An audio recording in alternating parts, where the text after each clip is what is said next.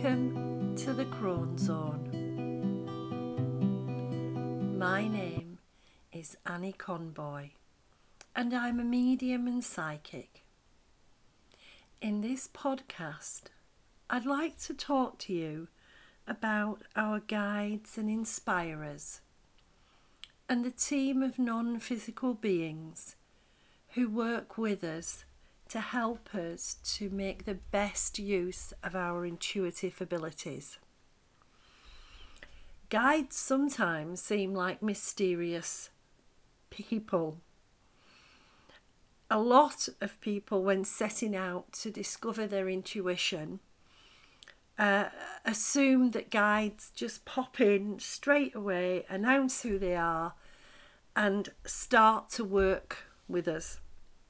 But for me at least, there was a very different process that was underway when I decided that I really did want to find out more about this thing that people called spirit beings.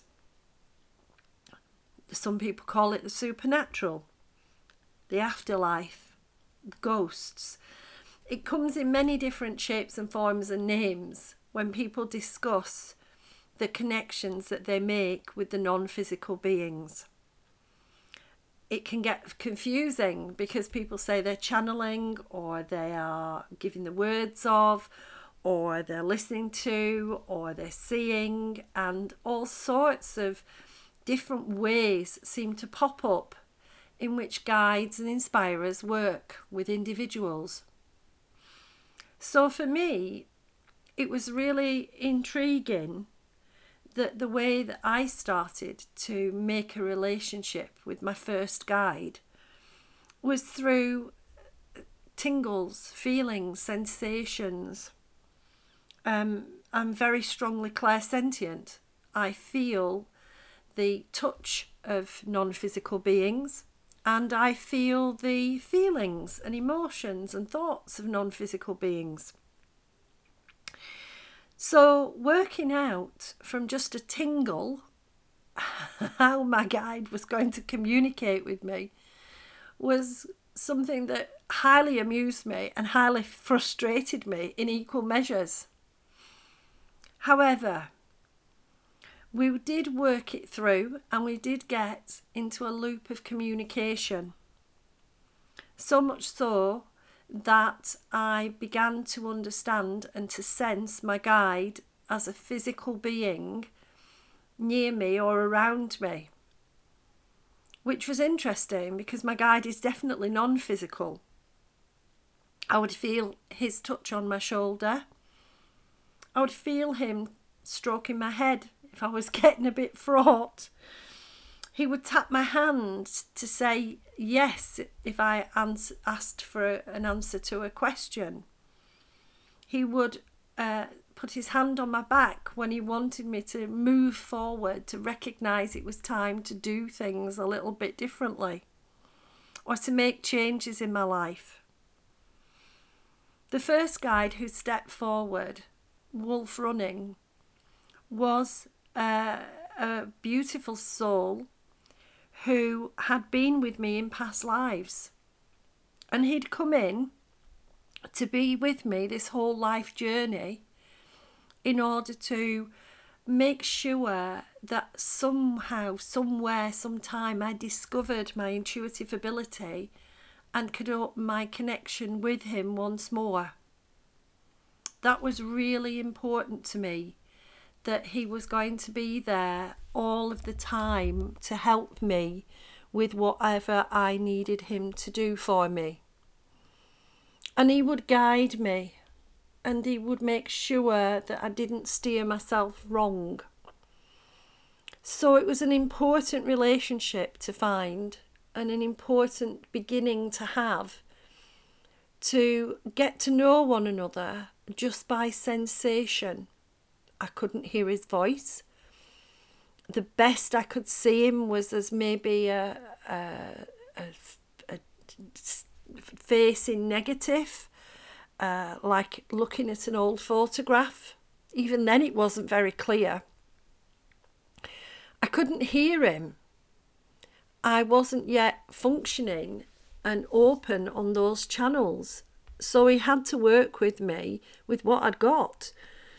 And what he did do was give me an, an immense sense of love and surrounded me with the the feeling of his presence. Um, it's hard to describe sometimes when this happens in this way, but it's like putting on a beautiful warm cloak. Um, his energy came in and surrounded me, particularly to help me to pick myself up and do the things I really needed to do to progress.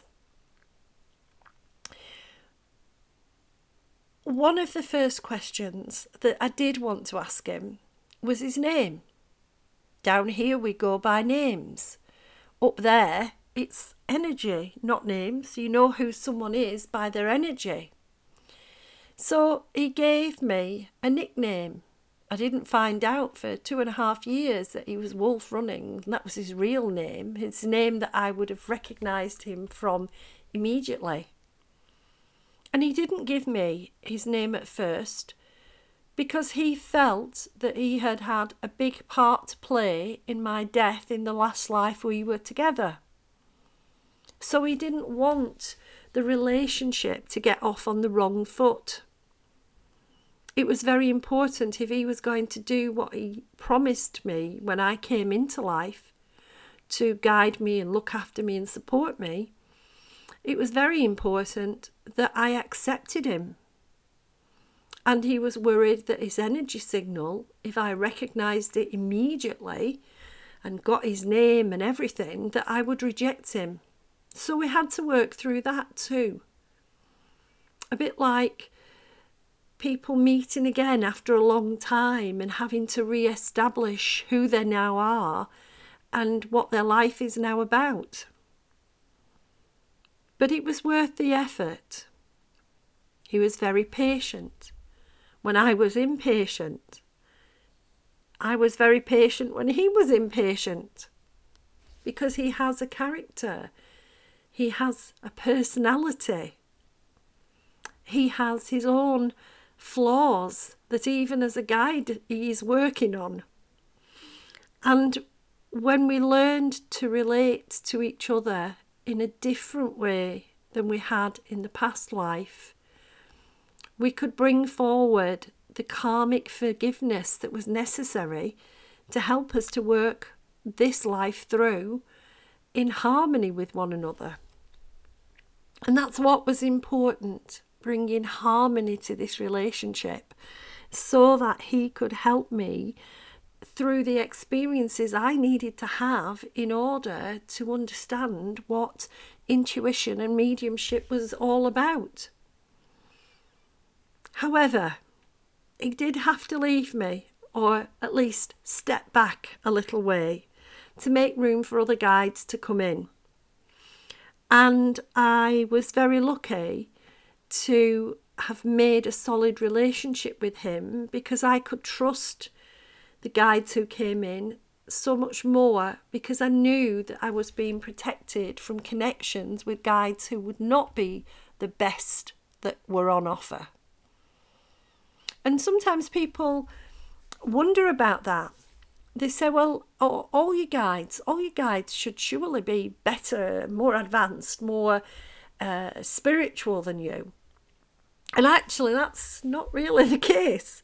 Guides are on a learning curve too.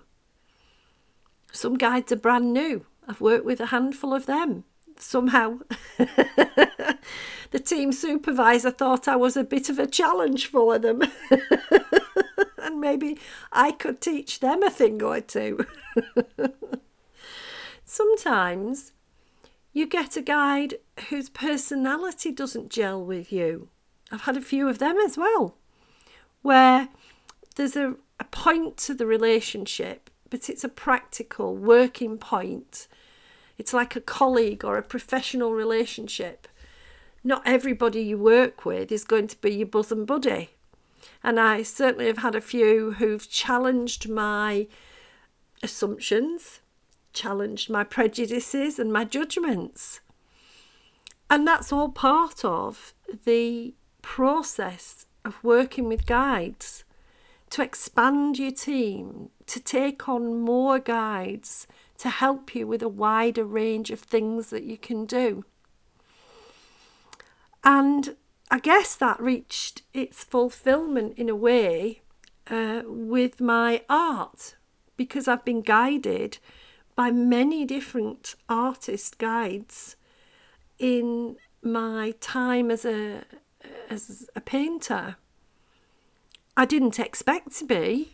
I went back to painting because the current guide had said this is something creative for you to do, and I was just looking for a creative outlet, knowing that I was being pushed out of my comfort zone because I hadn't painted for such a long time. And then finding that what appeared in my artwork was the energy that these non physical beings were including in it and the techniques and styles that I half recognized. And that was really interesting because it made me understand even more that guides like to have a life. They're not guiding us out of some sort of self sacrifice and um, uh, idea that they, they maybe didn't do things well in their lives and then now they've got to help us because you know they didn't get it right last time they guide us because they want to enjoy the things that they enjoyed while they were here if if they're spirit guides of course angels and dragons and star beings came in throughout and they're a different um, uh, purpose but the guides who are from the spirit world are here to enjoy reconnecting with aspects of their life that they felt they were good at. And that's to our benefit because it means that we haven't lost their skills and abilities. We haven't lost the journey that they made in their life to achieve their wisdom it's still there, it's still accessible if we happen to be guided by someone who has been an artist or a, a, a potter or a weaver or a, an engineer. It's been it's been part of their hard won expertise and they want to share it. So that really prompted some thinking for me about why the guides choose to work with us. I also know that I was approached by non physical beings who definitely weren't the guides I needed. It's sad, but it needs to be acknowledged that we do have some energy vibrations that are stuck we have some guides or people who present themselves, beings who present themselves as guides, who are not of the highest vibration. And one of the issues for gatekeeper guides is how to get their charge, the person they're looking after, through the process of lower vibrational energy to the point where higher vibrational energy guides can come in. And that's a tough one because it's very easy when you meet guides to get confused about who they are, what they're about, and get confused about who's speaking in your head, who's communicating with you, what are their intentions. It's a stage everyone must go through it's like any human physical face to face relationship. There are people's energies that we will click with straight away, and there are other people's energies that we will feel are a little bit off or not quite right for us. We may even find that they're quite negative towards us. And we have to make a choice is a relationship, a friendship, or anything worth it if the other person is not giving a good and positive vibe and doing good and positive stuff towards you. This is one of the issues for our young people who are exposed to all sorts of energy sources and struggle sometimes to find the light and the bright and the highest vibrations. But we can help them to understand that it is okay not to accept a friendship with someone who hasn't got the right energy. And this is what we have to do in the journey into mediumship, into using our intuition for the greater good. We have to start looking at who is contacting us, who is communicating with us, and what are they communicating to us. It's not always the positive and gentle experience it should be. And that's because we've managed to connect, but we've connected with lower vibrational beings. One of the types of lower vibrational being we can connect with is grounded spirits. Unfortunately, some people do not return to the light. They're too frightened. They've been told that they'll be judged. They'll be told that they'll be sent to a place where they'll be in agony for eternity. I'm sure I wouldn't want to go to hell. It doesn't sound like my kind of place. So, understandably, some spirits fear their transition and they end up hanging round the earth like waiting to see if it's okay to go. But they need a life, they need a connection. So they try and connect with people. They try and connect with people who are opening up their intuition. They try to become the new best friend, the guide of someone. But their purpose isn't to guide, their purpose is to keep that person in low vibrational energy because the grounded spirit can then have a life, can feel attached to life again in some way, can feed off the low vibrational energy and keep themselves in a state of some kind of life. I do work with my guides to help those who are stuck in this way and grounded to transition through into the light. It's very beautiful when it happens because they finally realize that there isn't that hellfire damnation waiting for them. What there is, is redemption and an opportunity to look at how things have been in their life and make reparation However, until they do that, they may present themselves as a guide. So, if you are developing intuition, the thing you first need to develop is a very strong sense of what you will accept and what you won't accept. A very strong sense of prove it, give me evidence, confirm it. Boundaries. Grounded spirits don't respect boundaries. In my experience, they do everything they can to get round people's boundaries. And so you have to have a firm set of principles to work by when you are practicing your intuition. And that's the key that you do it of your own free will choice when you want to do it.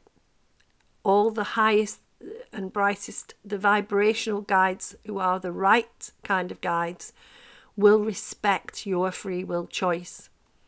Will respect when you say, No, I don't want to do that right now. Will never tell you to do something that is going to harm you in any way. will never put you in a position of embarrassing you or bullying you or telling you they know better. Guides don't know better in one sense because you have to make your own free will choices about how you use your intuition and where you take it to. Not everybody needs to be a medium. Hmm, maybe not everybody wants to be a medium. Um, the good guides are the ones who respect that this is your life and that you have to live it the way that is right for you. Grounded spirits don't take that on board, they just want a relationship of any kind. And alongside them, there are another group of energy beings. These are the energy beings that have never come from the light. They've never been human beings. These are what some people would call entities. They are thought forms. They are the conscious manifestation of all of the hate, fear, anger, and lower vibrations. They've become conscious. Our own energy has created them. And they can't go to the light. I do a lot of work with trying to help them to release them because they live in a constant flux of, of low vibrational energy that's painful for them. But again, they want a life and their life is lived through us. They want us to feed them the energy that they need to keep that life alive. So when they work with you, they want you to be fearful. They want you to feel helpless and powerless. They want you to feel like they're in charge and that you have to do what they say. It's very controlling. And any good teacher of intuition and mediumship should be very alert for any student, anyone who's finding out about intuition, that they understand the need to protect their energy and to make sure that they don't give these lodgers house room in their head. And there's the most difficult part I'm often asked, how do you know the difference between it, it's being you and it's it's a guide? Well, I know the difference now because I've learned the hard way. I've had to listen to what my head says, and then I've had to decide whether I agreed with it or not. And I've had to work through my own understanding of what's in me that might attract these grounded spirits or the entity be- people. Uh, they live on the astral plane, and I work on the astral plane. So I have to know who I'm speaking to and that they are genuinely of a higher vibration. In the end, it boils down to just a gut feeling a guide who might say to me, Oh, do this, it'll be good for you. And I might have to say, No, it won't. I'm not going to do it. A guide who might try and tell me that I'm special and that I've got some miraculous mission to do. And I have to say, Prove it, give me evidence. If that's what you want me to do, then please confirm it, show me, give me the signs that I need so that I can trust you completely. And I have to recognize that it's my responsibility. Just like if that person was physically in, pr- in front of me do I want that person in my energy? Do I want that person, that being, to have a status as someone who can advise me if I'm not going to be absolutely sure that the advice is kind and benevolent and positive. That's where meeting my gatekeeper really helped. Making a relationship with an energy being who absolutely clearly explained who he was, what he was doing, why we were connected, and allowed me to say no. That was very important as I worked to raise my vibration past the guides who would not be useful, not be good for me. Um, that was a key thing to help me through. So, for anybody who is wanting to open up their intuition and wanting to explore their mediumistic connections to find out about the other um, energy beings, please do it. You will get an enormous amount of joy from the connections you can make. You'll get support and love without measure. But as you do it, be wise. Remember that not every being, even the human ones, is nice. Not every being comes with no agenda.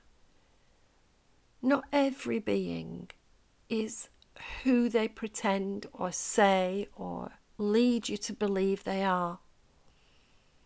Be ready to test and be ready to take what's said and think about it very carefully.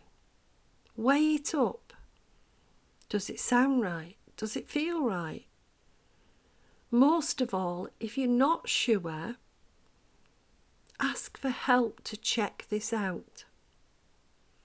Ask for the help of the loved ones you have in spirit because they will try and get messages to you to tell you, yes, it's okay, no, it isn't. In fact, they may even work with you. One of my guides turned out to be my mum. So think about what you ask for with your guides. Think about what they tell you and give you in return. And be that very wise, slightly distrustful person who knows that good relationships are built on truth and honesty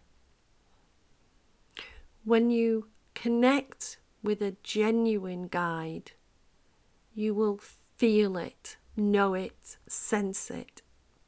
Absolutely. It will feel right, but you must still test it out.